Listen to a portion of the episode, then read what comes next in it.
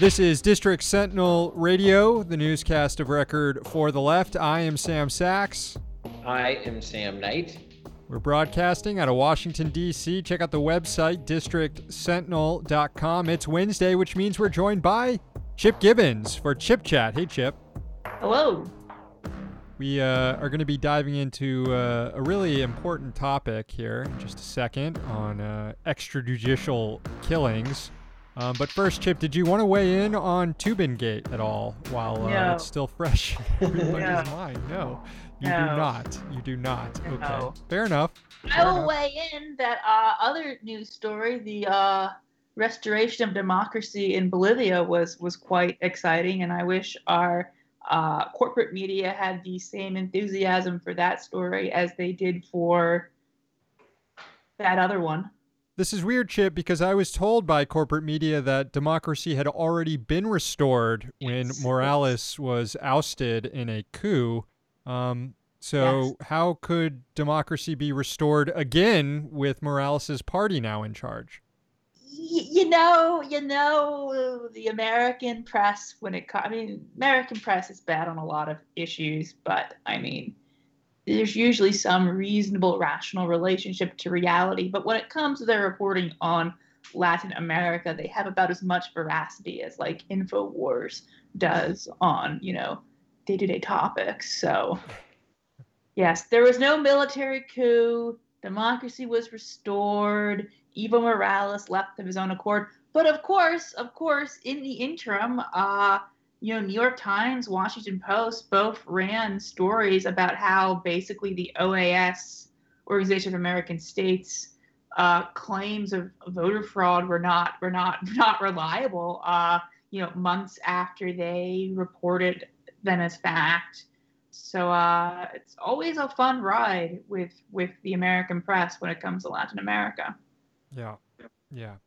Well, uh, we got Chip to weigh in on that. Couldn't couldn't couldn't get him to take the bait on Toobin but uh, maybe next week. In the meantime, let's talk about the president who has been for weeks now bragging about uh, retribution in terms of the killing of Michael Reinoehl.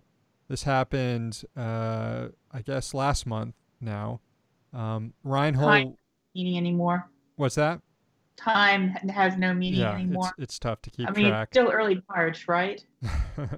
Um, coming up. yeah, yeah, it's still early March. I'm sure the next few months are going to be terrific. Um, so uh, Reinoehl was suspected of killing this uh, far right Patriot Prayer member during um, a day of of pretty violent protests by the far right in the city of Portland, Oregon, where they had these caravans going through and they were spraying people with mace and hitting them with paintballs. Um, at the end of all that, there was a confrontation, and this this Patriot Prayer member was killed. Reinoehl was suspected of that, and then actually did an interview with Vice where uh, he admitted to um, to to killing um, as an act of self defense. And Yeah. then uh, right after that interview airs, uh, federal authorities come in and murk this dude. Um, and Trump since then has been talking about how great it was. Um, but by all accounts, it looks like an extrajudicial killing, doesn't it, Chip? It's a really weird story from start to finish. There's just a lot of unusual elements to it. It's I think it's important not to veer too far off into speculation, but uh, there's certainly a, a number of, of questions. Uh, the fact that Trump and the Attorney General keep praising, you know, regardless of what had happened, right, for the President and the Attorney General to get so psyched up about police officers, including federal officers, just shooting someone who has not been convicted of a crime, someone who's wanted for a crime but not convicted, is pretty pretty disturbing.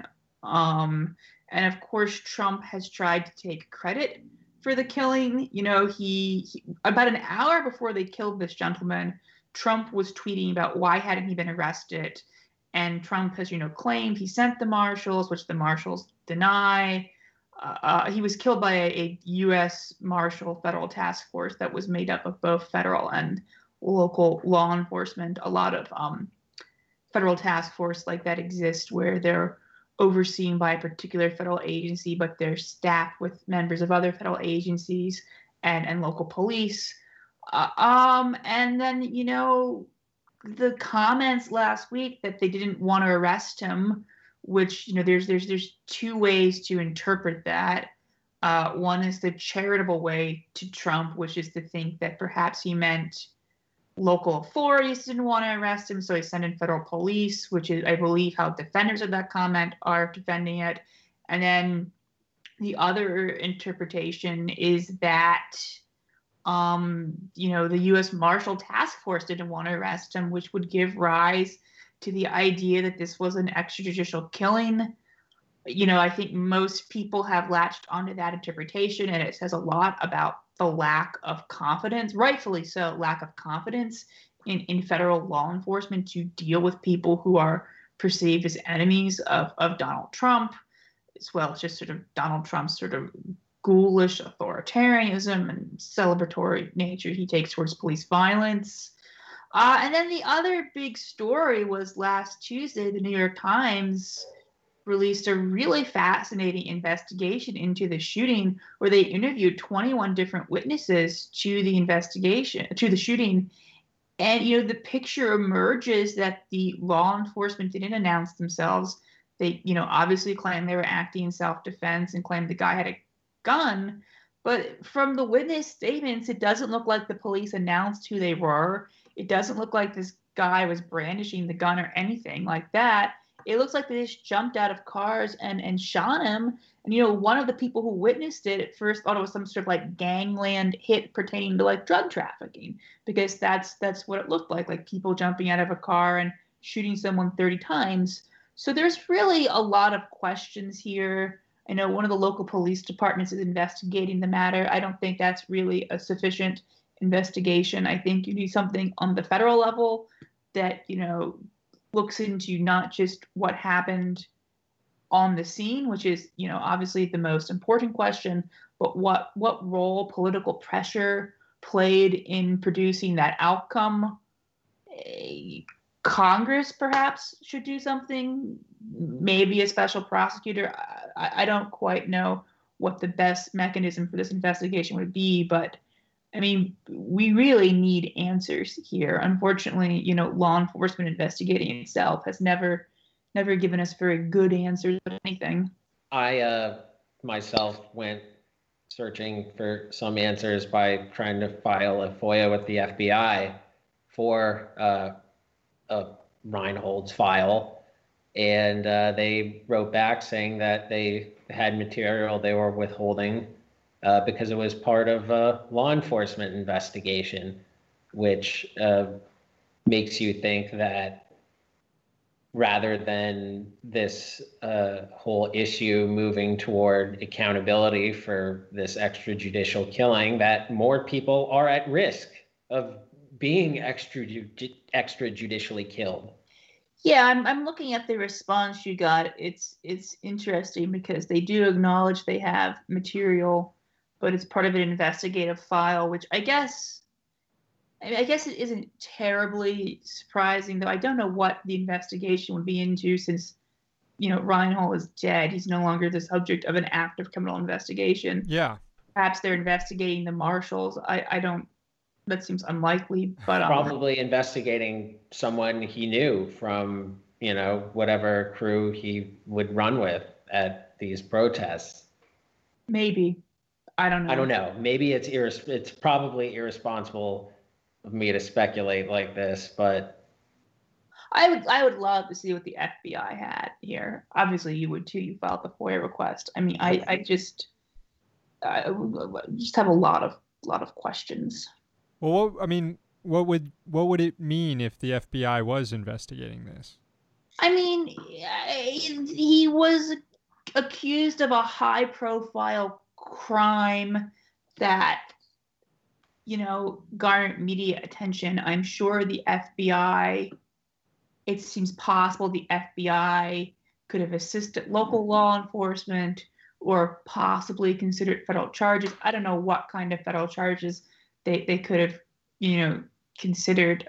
Perhaps i mean there was the incident where you know the counter protesters were stabbed by the Traditionalist Workers Party in Sacramento, and the FBI considered investigating them for violating the civil rights of the Ku Klux Klan. I mean, perhaps. But like in, in the Trump administration, right? You have all these claims that like anti-fascists are depriving people of, of their of their rights. It would not be impossible to imagine the FBI toyed with or pursued that idea, or more likely they were investigating assisting local law enforcement, or there was a federal task force involved. They could have aided that.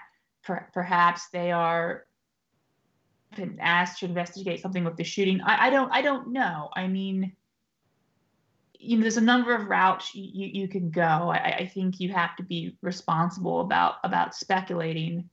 I would say it's not unsurprising that files would exist on this person given the high profile nature of this crime, given the fact that it is sort of ish an ongoing law enforcement matter. I'm not necessarily, and the FBI like secrecy, I'm not terribly surprised they gave the response they did. Beyond that, you know, you'd you'd have to see what was in the files to to render a judgment about them. Do do you think do you think Trump knows what what happened here? I mean, he's been no, going around he's been going around thinking that they just killed this dude and I, that that is a good thing. Trump thinks they read his tweet, and because he's an awesome president, they went out and killed him, which is an awesome thing to do. Uh, whether or not Trump actually knows anything is a different question. I mean, would anyone tell Trump anything? And, and if, you know, they sent him a briefing on it or something, would he listen or pay attention to it? Right. I mean, Trump is sort of a not terribly bright person. Um, I mean, it, it's also possibly that in running his mouth, he's giving us more truth than you know people who know what's what happened are are giving. But I, I don't I I don't ever assume that Donald Trump knows anything. and, was, was um, a different um, president or a different official. You know, Barr. I assume Barr knows something, right? If this was if there was political pressure from the top to do this, it almost certainly came from Barr, not Trump, right? Barr is an actually competent person who has a long-term history in the in intelligence and law enforcement and, and sort of you know making the uh, machinery of the executive work in a, in a repressive manner. I mean, as usual, I'm, I'm more concerned with Barr than I am with Trump when it comes to to competency. When it comes to incompetency, I am greatly concerned about Donald Trump. But when and we've seen the intense focus that Barr and uh, DHS acting Secretary Chad Wolf have put on Portland, Oregon, and that whole area in general. So, I mean, again, I don't want to speculate. And if the FBI wanted me to stop speculating, they could simply just release these files to me. But uh, it's it's not wild to hypothesize that Barr took a, an, an intense personal interest in the outcome of this because yes. of the intense personal interest he has paid attention to what's been going on in Portland itself. I mean, it's a high profile story that can be manipulated to fit into the narrative that Barr and Trump are spinning about like out of control anarchist in Portland picking on picking on the right. I mean, you know that you can you can spin this one in a particular way that if it doesn't fall apart w- would potentially be advantageous to to Barr Trump or at least in line with with the narrative they're trying to to foster. So I would be very surprised if Barr was not paying very close attention to what was going on. I mean, there was a federal marshal task force in, involved. I know it was like the Dangerous Fugitive Task Force or not. And I, I know he had crossed state lines. He was in Washington. But I would be very surprised if there was not some sort of high level pressure to include federal forces in this pursuit. Yeah. I mean, correct me if I'm wrong, but Portland is relatively close to the state of Washington, and you know, I I imagine that law enforcement in the Portland area have needed to apprehend uh, suspects in Washington, just like um, you know how it is around here with Maryland and Virginia.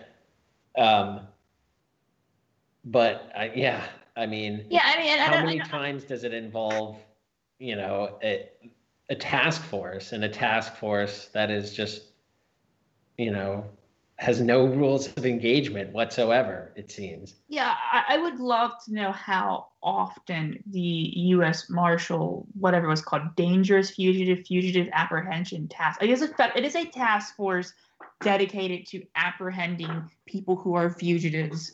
It's the, you know, someone accused of a crime in Oregon going to Washington would, in theory, be within their jurisdiction, but I wonder how many like minor crimes or even major crimes occur where the federal marshals get involved with someone going from Oregon to Washington. But I don't I don't know. And how do they know he was in Washington, right? Who was pursuing him before that point? Hmm. Was it Portland police? Was it federal police? Who was the one who located him? Who tracked him down? What information did they have? I think the New York Times article, if I'm not mistaken, said that it was a, uh, a one of the Portland police's uh, informants that that told cops in general where he, where they thought he was. I'd love to know how many informants the Portland police have that are in, you know, anti-fascist circles and what they're doing. Probably a lot. yeah, yeah, yes, yes, yes. I yes, that was yes. Yeah. I imagine it's a lot too. I mean, that's whole other angle here. I mean, uh, I mean, I don't know. I mean, it's it's it's a disturbing story. We we, we don't know a lot. We should know more. I mean, I know that's an unsatisfying thing to say. I'm sure people are wishing I would, you know, come up with like some sort of theory as to what happened, but it's just really disturbing what we know, right? And there was the FBI incident where they went to question one of the friends of the Boston bombers and they ended up shooting him under really suspicious circumstances. So this is not an uncommon occurrence with yeah. federal law enforcement yeah, or right. any law enforcement really. But um a task force driving up on a guy and shooting him 30 times, that sounds really bad. It sounds it does not sound like they were coming to take him alive. Certainly does not. Uh, Chip Gibbons, journalist. He's also the policy director over at Defending Rights and Dissent, an excellent organization, although he is not speaking on their behalf when he appears on our show. And he's also the host of the, I'm going to say it, I don't care, hit podcast, Still Spying. Thank you. And uh, last like 10 times I've been on, I've been saying we're going to have an episode soon about the FBI and the Ku Klux Klan. And as of October 20th, that episode has been published.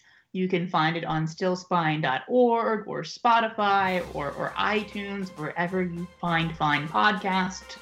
Uh, it's a pretty compelling episode. Uh, the FBI had an informant within the Ku Klux Klan who engaged in acts of violence while he was on the FBI payroll it's a disturbing story. There you have it, and that's available on all the podcast streaming platforms. Chip, thanks so much for doing this. Let's do it again next week. Talk to you next week.